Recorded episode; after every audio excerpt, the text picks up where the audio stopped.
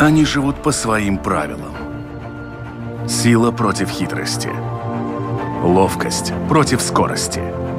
Иногда нам кажется, что они нам подчинились.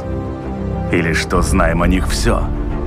Но чаще это не более чем заблуждение. О нас в жизни животных и о них в нашей жизни. В программе «Дикая натура». Забота о животных – дело очень благое и обоюдно приятное, если все сделать правильно. И на самом деле дать кому-то Семью – это не просто принести питомца домой. Тут очень важно в первую очередь понимать, откуда вы несете своего хвостатого подопечного – Сегодня говорим о брошенках и найденышах, и о том, можно ли им помочь, что можно сделать, чтобы уменьшить количество бездомных животных, и можно ли призвать к ответу недобросовестных людей, которые пополняют армию бродячих животных. Меня зовут Дмитрий Шандро, это программа «Дикая натура» и гость этого выпуска – президент Латвийской кинологической федерации и эксперт по всем видам кошек Век Лучнеце.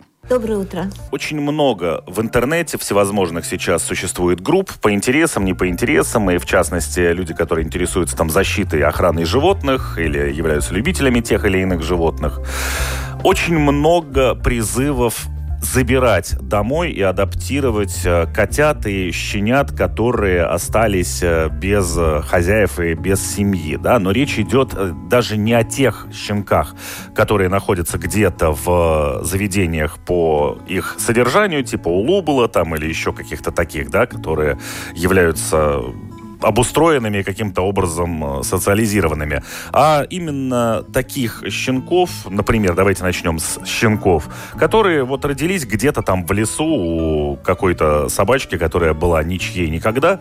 И вот человек нашел в лесу помет этот и говорит, давайте их разберем по домам. Насколько как бы на самом деле все это хорошая идея и стоит ли этим заниматься вот в случае собак? Ну, э, во-первых, надо сказать так, что в лесу у нас, слава богу, э, дикие э, собаки не живут. Единственное место это Балдерай, где еще остались несколько сук, которые рожают каждый год. Но в большинстве тех пометов, которые находят в лесу, это выкинуты людьми. Эта сука дома родила, вот им открылись глаза, они начали ползать, и вот этот помет выкидывается в лесу. Люди его находят.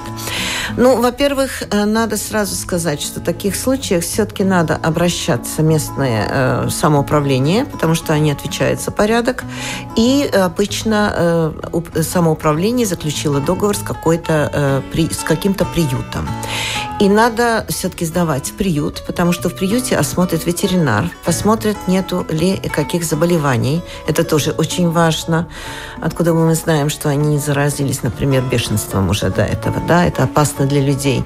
А тем более у кошек очень много таких заболеваний, которые передаются. Ну, мы сейчас о собаках. Людям, да. Кошкам да, мы еще да. дойдем. Ну и, э, естественно, что человек может взять, поддержать этих животных дома, но лучший вариант все-таки там, где есть профессиональные люди, которые осмотрят этих щенков. Иногда бывает, что от полностью таких э, диких, ну, бывает и патологии врожденные, которые просто э, ради того, чтобы животное не мучилось, чтобы оно, э, потому что оно бывает волчьи пасти, да, например. Этот щенок все равно погибнет, да, он не может жить. Там в приюте осматривает ветеринарный врач, это по правилам приюта. Он определяет также приблизительно возраст щенков. Там они будут привиты привиты первый раз, отчуждать, кстати, э, по закону, независимо кого вы отчуждаете, там породистых, непородистых, вы обязаны давать паспорт, значит, вы обязаны держать этих щенков до двух месяцев, как минимум, если вы уже взяли. Вы не можете отдать там месячного. Это нарушение. И это правильно, потому что э, щенок очень еще маленький. У него нет колострального иммунитета, то есть который он получил от матери. Мы не знаем этого иммунитета. И меняя э, обстоятельства, он отчужден от братьев, от сестер, да, у него сразу еще падает иммунитет, и он подвержен, конечно, заболеваниям, которые существуют, вирусы вокруг нас живут. А если я все-таки хочу оставить вот этого щенка себе, я же могу его сам отнести к ветеринару, например, и пройти все эти процедуры по проверке там его здоровья? Ну, конечно, и это первый шаг. Вы обязательно должны обратиться к ветеринару, чтобы он проверил, как э, щенок здоров, все ли в порядке, не слезятся ли гра- э, глаза, там, нет ли паразитов. Это тоже очень важно, потому что уже в месячном возрасте э, глистогонится щенок. Обрабатывается также против эктопаразитов. Нет ли блох? Если есть блохи, конечно, есть и черви. А это все надо, значит, от этого избавить, потому что это нарастает. И если мы это не делаем, то например, аскариды очень быстро развиваются, и тот щенок, который, например, в двухмесячном возрасте, со всеми паразитами, которые существуют, попадает э, в руки хороших людей, он может погибнуть от того, что вы дали ему эту таблетку без контроля ветеринара, потому что э, черви будет погибать, они выда, э, выделяют токсины, и просто щенок от этих токсинов погибает. Ну, происходит интоксикация да, организма да, да, как раз-таки продуктами да. распада этих мертвых. Да, да паразитов, назовем их так. Угу. Хорошо, с собаками, э, я так понимаю, что встретиться, в принципе, с дикарями тогда у нас практически шансов нет. Если кто-то находит каких-то щенков в лесу, то это просто чей-то, скажем так, скотский поступок. Да, слава богу, у нас приюты свою работу делали очень хорошо. Все-таки они у нас работают уже больше 20 лет. И они действительно принесли свою дань. Практически, если вы живете в Риге, окраинностях Риги, те собаки, которые иногда вы видите без э, владельцев, это домашние собаки, которых э, люди просто выпускают погулять. А таких диких, которые пропавшие и так далее, их стало очень-очень мало. Хорошо, с собаками более-менее понятно. Но вот с котами как раз ситуация абсолютно противоположная. Котов бесконтрольных у нас по подвалам и сараям пруд пруди, на самом деле. И эта ситуация с годами не становится легче или проще. Тем не менее, люди очень часто вот этих котят где-то находят, и дальше начинается попытка его либо взять к себе домой, что реже происходит, но чаще идет громогласный призыв к обществу, что не любите животных, берите к себе котенка. Ну, могу сразу сказать, что, понимаете, когда мы э, пристраиваем всех. Это, конечно, очень э, доброе дело, и это, ну, нельзя равнодушно относиться к тому, что э, не каждому человеку нужно животное, но каждому животному нужен дом. Э, в том числе и кошкам. С кошками действительно ситуация гораздо хуже, чем с собаками. Во-первых, сама физиология кошек – отличается от э, физиологии других э, существ, которые похожи на кошек, то есть которые с нормальным кровообращением, потому что у кошки результат спаривания абсолютно стопроцентный, если оба животные здоровы.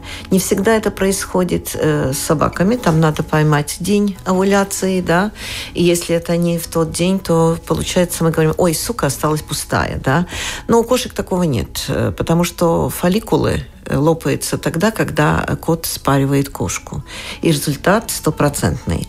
Одна пара кошек в течение трех лет, если оба животные здоровы, они могут быть ответственны, и все выживают потомки за 500 тысяч потомков.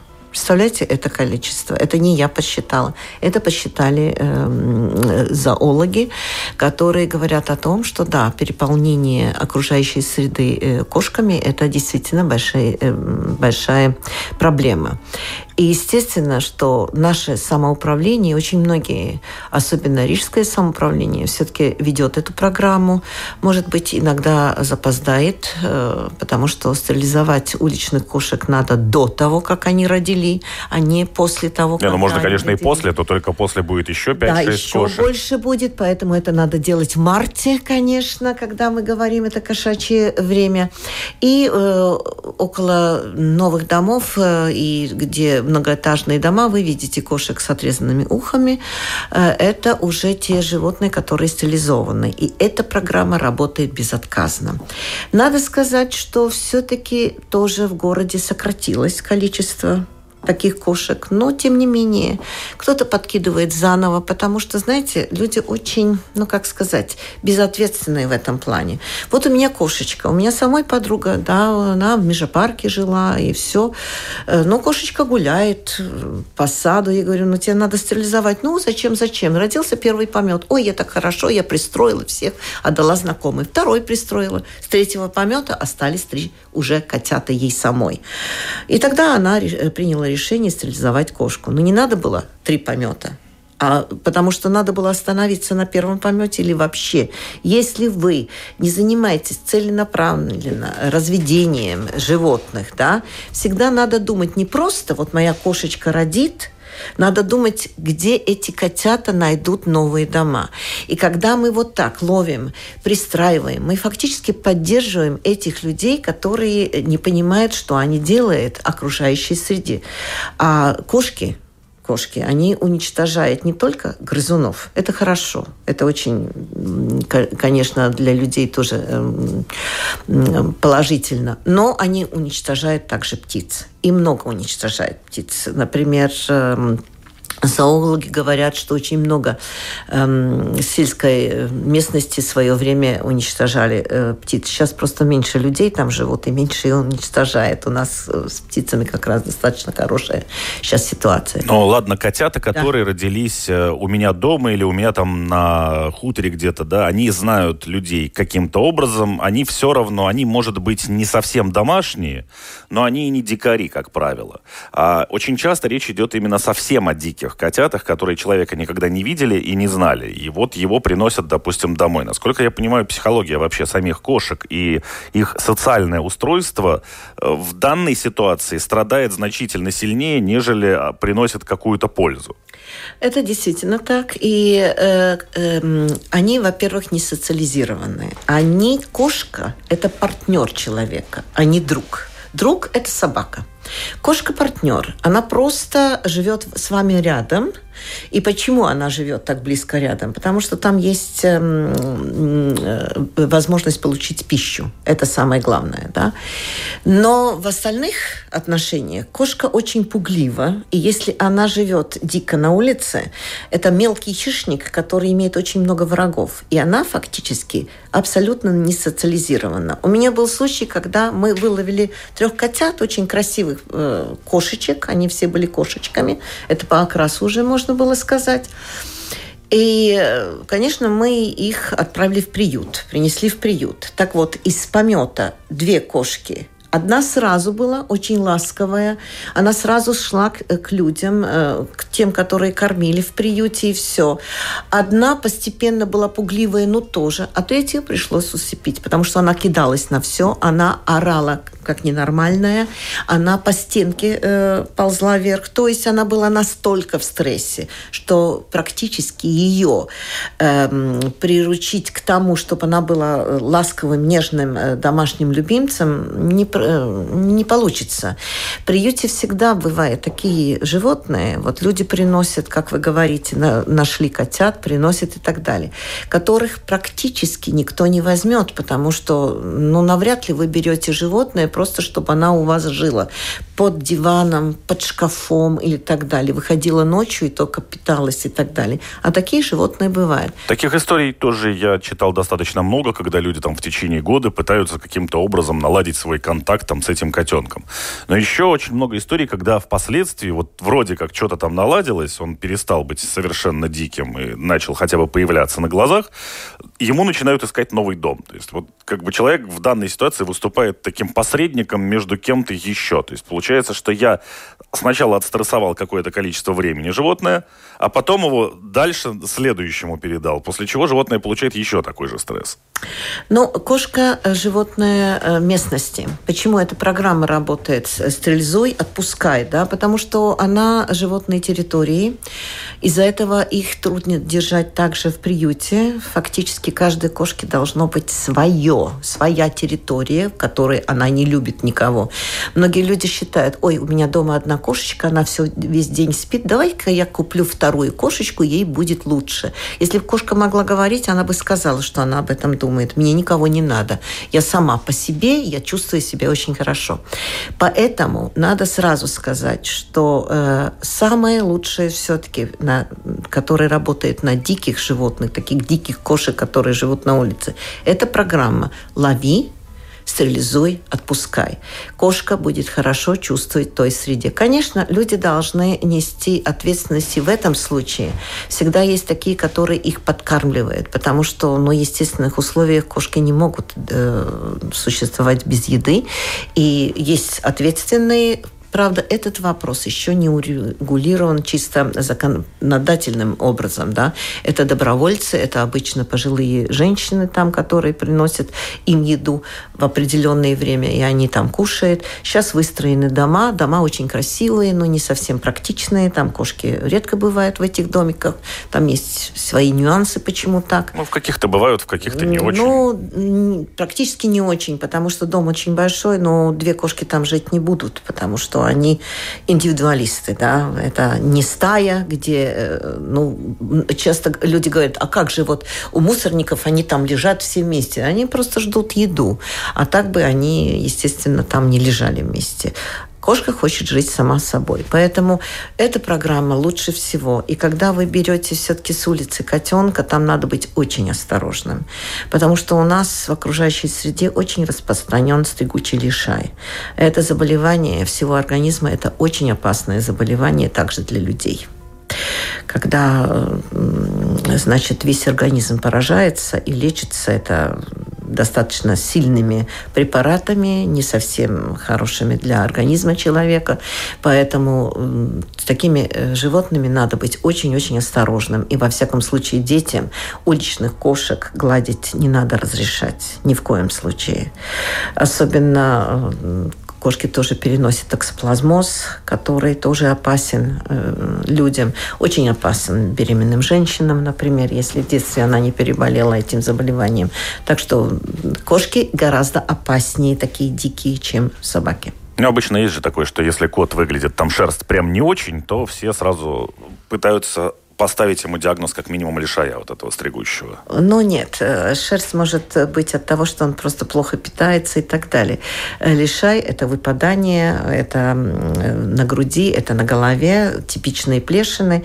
А иногда, когда животное уже переболело, она остается носителем споры – это спора, да, она живет по всей шерсти, и прикосновение с вами, э, кот сам выглядит вполне здоровым, да, а, к сожалению, э, на вас попадет эта спора, и вы заболеете. А что касается, например, того же герпеса кошачьего, носителями которого они зачастую являются, ну, не все, конечно, но, но, но есть ряд. То есть это человек тоже может передаться? Ну, нет. Или у них свой отдельный? Нет, нет, кошачий герпес нет. Но у них есть другие заболевания, которые передаются человеку. А что в этой ситуации делать вот с этими котятами? То есть э, получается история примерно как с чемоданом без ручки. Нести тяжело, бросить жалко. Нет, э, надо обращаться в самоуправление. Они же не живут вот так просто, не появились, да? Самоуправление, если вы обращаетесь, там есть есть э, служба специальная, ну, в Риге тоже есть, есть и в районах. Сейчас все э, самоуправления обязаны заключить э, с отловом и с приютом э, договора, и они об этом позаботятся. Они направят туда бригаду. Правда, кошек выловить не так просто. Это не собаки. Собака на колбасу пойдет. Кошка, если один раз она попадет, э, и вы неправильно закроете, она выскочит, вы уже эту кошку никогда второй раз не поймаете. Поэтому там достаточно трудно выловить этих кошек. Но это все возможно сделать, да. И они отловят, но, к сожалению, те, которые больные, потому что если они уже хронически больные герпесом, это значит, что, э, ну, вылечить очень трудно. Даже породистые животные, когда заболевают, бывает, что, к сожалению, приходится их усыплять. Обычно больных усыпляют и здоровым делает стерилизацию и отпускает в то же место. Они продолжают там жить, но они уже не плодятся.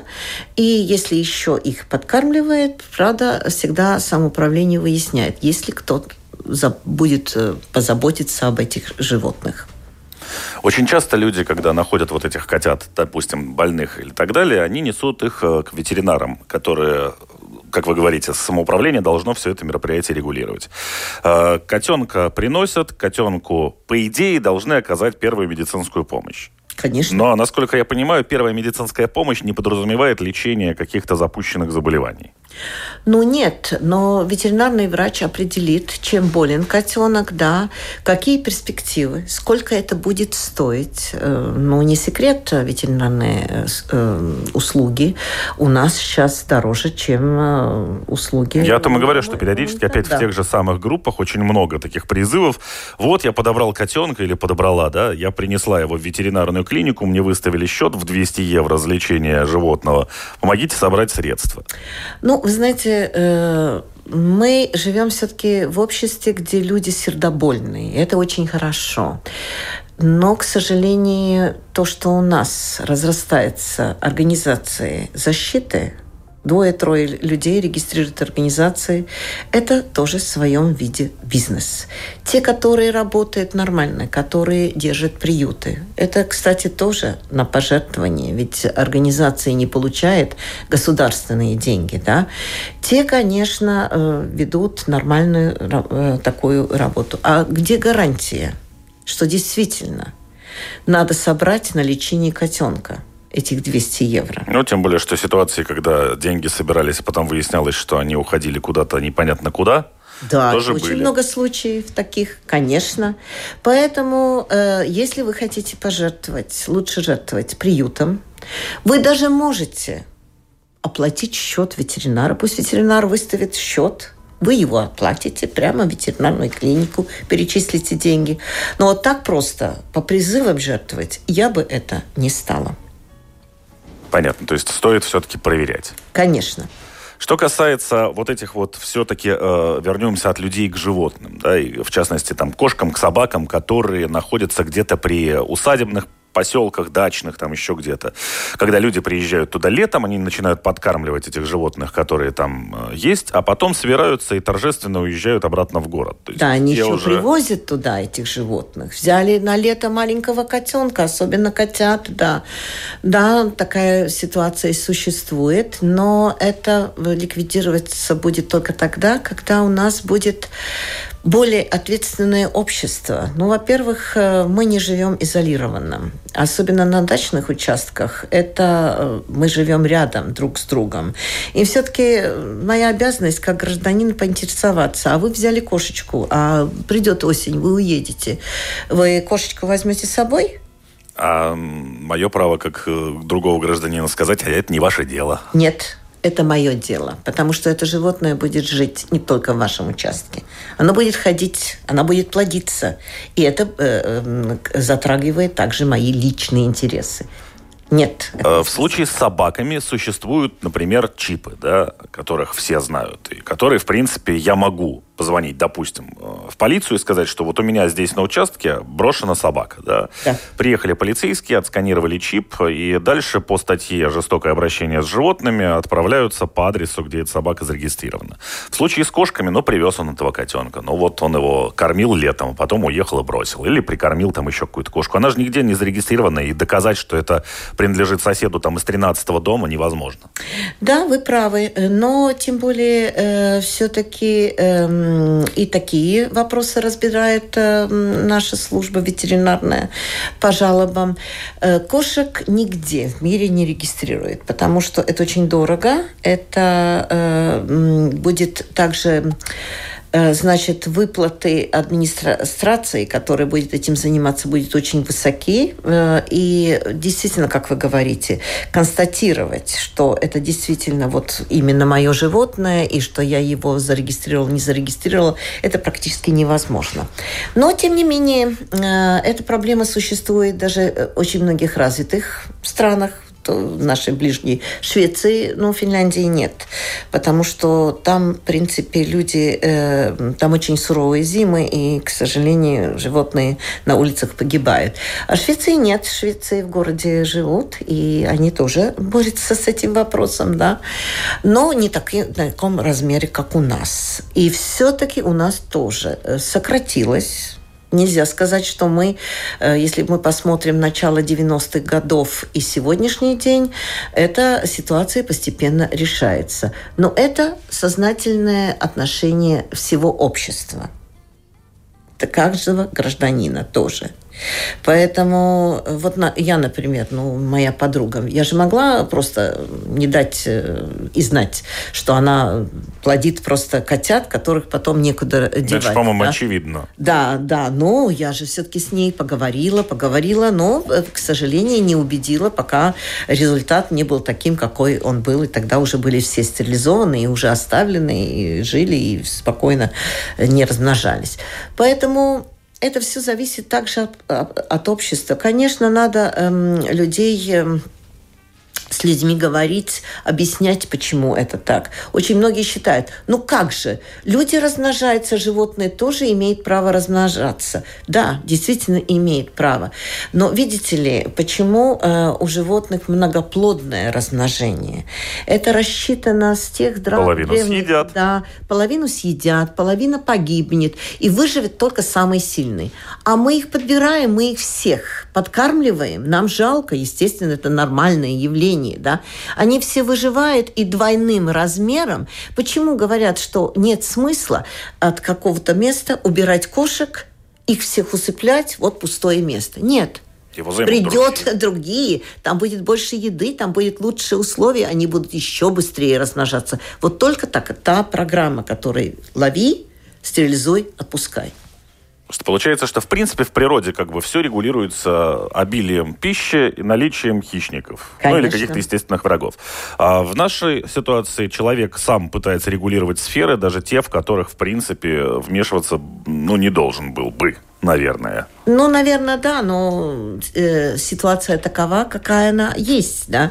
И поскольку эти животные живут рядом с нами, и невозможно смотреть на больных э, котят, на котят, которые плачут, э, часами кошка может плакать, да, брошенная где-то э, без мамы. И, естественно, я тоже в свое время и под, э, подбирала, и приносила домой, и выкармливала, и все это делала.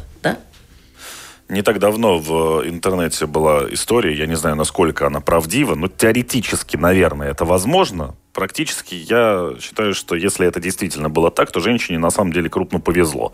Она подобрала, ну это не здесь было, это в Америке, она подобрала там в районе где-то Колорадо, наверное, где-то в тех краях. Она подобрала котенка в лесу, который ходил там, и э, котенок оказался пумой если вы знаете, что это. Ну, э, надо, если честно сказать, отличить котенка от пумы, пумы по-моему, очень легко. Ну, но есть средние дикие кошки, которых действительно отличить э, трудно. Я сама выращивала э, сервала дома. И, э, из зоопарка мне доверили, потому что мать его бросила. И когда он был маленький, да, он немножко странно выглядит. Но так котенок как котенок, да, и пищит как котенок. Поэтому... Ну, пума тоже не сильно крупная. Да, ну, все может быть. И действительно надо понимать, что особенно в лесу надо очень присматриваться. Ну, слава богу, у нас в Пумы не живут. Ну, рыси можно. Нельзя образом. рыси брать. Да, нельзя. Запрещено из природы забирать животных. Да, Кстати, да, конечно, нельзя. Ни в коем случае. Эта регула почему-то не распространяется на тех же котят, например которые, ну вот они дикари и дикари, то есть они родились в природе, они никогда не видели человека. Эта регула э, регулирует диких животных. Кошки не считаются дикими животными. Кошки по европейской регуле считаются домашними животными, потому что те кошки, которые в Европе действительно дикие, они остались немножко в Андоре и в Испании. Э, в других местах они не живут, это действительно дикие кошки. Они очень крупные, они похожи немного на сибирских котов. Ну, а манулы все эти? Э, манулы – это дикие животные. Я говорю о том, что да, да, да. Ну, нет, я имею и, э, именно в виду э, европейскую дикую кошку, да. Э, они остались. Остальные все – это все домашние кошки, которые выброшены в свое время на улицу и которые там размножились. Так что делать вот с этими пометами? Нужно их э, пытаться действительно забирать в приюты, и отдавать их туда, учитывая, что они дикари?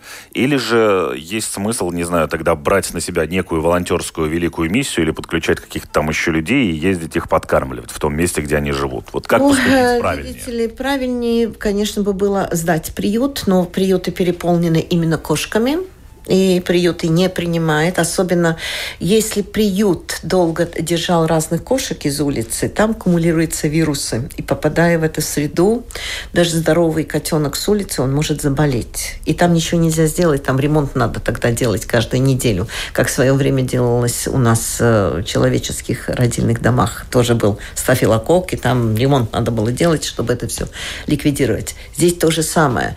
Поэтому лучший э, вариант вариант, чтобы их, наверное, подкармливать, а потом э, доложить это, эту ситуацию самоуправлению, написать, что есть колонии, которые надо забрать. Они, когда подрастут котята, заберут, они их стерилизуют и э, поместят обратно. Конечно, это не будет сразу.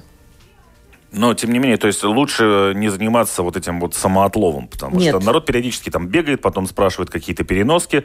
Но, как вы уже ранее сказали, что если кошка один раз была неудачно поймана, то в следующий раз она будет еще более с опаской относиться к человеку. Да, и она практически ее поймать э, невозможно. Есть такие, которые ловятся годами, и, к сожалению, их поймать нельзя. А с дачными участками что делать вот с этими животными. Понятно, что, допустим, если там кто-то из соседей привез, можно теоретически воззвать каким-то образом к его совести там и каким-то... Но не только. Не только. Э, есть э, правила Кабинета министров о содержании домашних животных. И вообще-то выпускать свободным выгулом можно только стерилизованное животное. У нас есть пошвалдыбас полиция, у нас есть органы. Можно об этом написать. Понимаете, да, у нас это еще с советского времени, что стукачи презираются. Но, например, в той же Германии не думайте выпустить какого-нибудь животного, нестерилизованного, там тоже обозначены они, да. Сосед тут же донесет, и у вас будет неприятности, вы от этого не избавитесь. Кстати, хочу, используя радио, предупредить, что с 1 января вступят в силу новые э, административные правила наказаний за нарушение разных э, ну, нормативных актов и так далее. Штрафы будет гораздо больше. Например? Ну, э, если раньше там было, начиная с 5 евро, то сейчас будет с 20 евро штраф за нарушение, например, тех же правил содержания. И там достаточно большие штрафы за... Ну, я вам сейчас точно не скажу, потому что это не моя совсем сфера. Ну, да. поскольку... А, нет, вы говорите о том, что выпускать нестерилизованные животные нельзя. Хорошо, да. в случае с э, животными, которые подпадают под программы муниципалитетов или чего-то, их э, визуально метят, да, подрезая да. уши. Защитники животных по этому поводу тоже очень сильно возмущаются, что наносят дефекты вы знаете, животным. если э, надо э, решиться на то, чтобы его не отловили, по второму кругу? И да, по второму кругу и не усыпили, например, да, то, наверное, лучше э, это ухо отрезать, чтобы визуально это во всем мире делается, и практически это никакое зло не наносит животному. Ему не полностью ампутируется ухо отрезается только один э, кончик. Тем более, что дворовые коты достаточно покотные. Э, и, естественно, ну, у нас всегда не хватает э, ресурсов, потому что э, если бы у нас та же самая само, полиция самоуправления ездила по этим дачным участкам. То они бы только этим и занимались. Э, ну, не только. Если, вы знаете, в нашей сфере насчет животных есть так называемый беспроводной телефон. Но это не, не, не мобильный. Это если одного наказали, остальные сразу об этом узнали. узнали и сразу уже э, приняли во внимание, что ага, такое может быть. У нас был э, Нюф, э, э, которого два раза отловили, э, э, значит, ну, отлов животных. Потому что хозяин просто в этого нюфа выпускал гулять. Это же здоровенная собака. Ну, правильно, мне страшно, если, но он уже... И потом его поймали третий раз. Когда третий раз его поймали, и хозяину выставили счет 700 евро, сейчас он гуляет с нюфом в парке на брезентовом подводке без каких проблем. Значит, ну, так решается вопрос. Хорошо, но если мы вернемся к котам, вы говорите о том, что выпускать в свободный выпуск не стерилизованных кошек запрещено, ну и как у любых других животных. Угу. А в случае с а, программами, как я уже сказал, а, муниципальными, им подрезают это ухо, и определить визуально, что кот э, кастрированный или стерилизованная кошка, ну, в общем-то, нетрудно. В случае с а, моим животным ему никто ухо резать нет, не будет. Ну, у вас обязан быть э, ошейник. Ошейник должен быть у кота, который выпускается, ваш домашний кот, который выпускается, он должен быть стерилизованный, и у него должен быть ошейник. И если у домов вы видите таких котов, это частные коты, которых выпускает, у него ошейник. Да. А если ошейника у него нет? Ну, значит, он подлежит отлову. А, то есть, а дальше хозяин будет да. наслаждаться всем остальным. Да. Но опять же, определить, куда попал его котик, он не сможет. Но потому что нет, регистрации животного но, нет. Тем не менее, у нас есть и люди, которые регистрируют котов в регистре. Сейчас где-то 6 тысяч зарегистрировано. Конечно, это немного, да, но это чисто добровольно регистрировать кота. Это мы сейчас э, говорили в общем и в целом о животных беспородных. А если, допустим, потерялся чей-то кот, и у кота есть конкретная порода, но тем не менее он, опять же, не зарегистрирован, потому что этого не требуется, можно ли каким-то образом найти хозяина? Ну, вы знаете, породные коты, э, породистые коты практически не гуляют. Это очень редко, когда выпускают Они бывают кота. убегают или выпадают из окон? Бывает. Но они обычно попадают э, в приют, их фотографии выставляют и очень быстро находятся владельцы. И если не находится, то его очень быстро пристраивает. Конечно, его держат определенные эти 14 дней, потому что это положено по программе э, бешенства, да, но потом его очень быстро пристраивает. Люди очень охотно берут породистых животных. И почему? Потому что они знают, чем они могут э, считаться. Какой будет характер там это самое. Есть более спокойные породы, есть более такие подвижные породы. Так что, да, Наша программа, к сожалению, подходит к своему завершению. Э, давайте попробуем вкратце обобщить вот все сказанное вами, э, все объяснения, которые были даны за это время. Э, Вкратце, буквально несколько советов основных, что нужно сделать в случае, если я нашел помет щенят где-то, либо если я знаю, что где-то вот есть какая-то колония совершенно диких кошек. Но если вы нашли помет щенков, все-таки в первую очередь надо обратиться к ветеринарному врачу, чтобы он определил возраст щенков, что делать. Надо связаться также с приютом. Если у вас нет возможности выращивать до двух месяцев, потому что вы обязаны выращивать до двух месяцев. Вы обязаны привить и отдать человеку уже ветеринарным паспортом. Если на это все вы готовы, пожалуйста, с песнями вперед. Если нет, ищите решение в приютах. С кошками, ну, не стоит все-таки брать пометы дикие, да. Э, к сожалению, это такая ситуация, но вы обязаны э, оповестить э, местные самоуправление о том, что вот есть там помет, вы можете их э, подкармливать, чтобы они решили вопрос с этим, э, с этим наплывом животных. Ну что ж, это была программа «Дикая натура», и сегодня говорили на тему диких или выброшенных животных, и в частности пометов, и о том, насколько важно забрать таких котят или щенят к себе домой, и насколько это действительно хорошая идея. Или же стоит оказать помощь маленьким дикарям каким-то иным способом. Спасибо всем за внимание и до новых встреч на волнах Латвийского радио 4. Я напоминаю, программа «Дикая натура» выходит по понедельникам после 10-часового выпуска новостей. Также вы можете послушать программу в повторе ночью во вторник и днем в субботу. И, разумеется, все архивы программ доступны на сайте Латвийского радио 4 в разделе «Дикая натура». Они живут по своим правилам Сила против хитрости. Ловкость против скорости. Иногда нам кажется, что они нам подчинились. Или что знаем о них все. Но чаще это не более чем заблуждение. О нас в жизни животных и о них в нашей жизни. В программе «Дикая натура».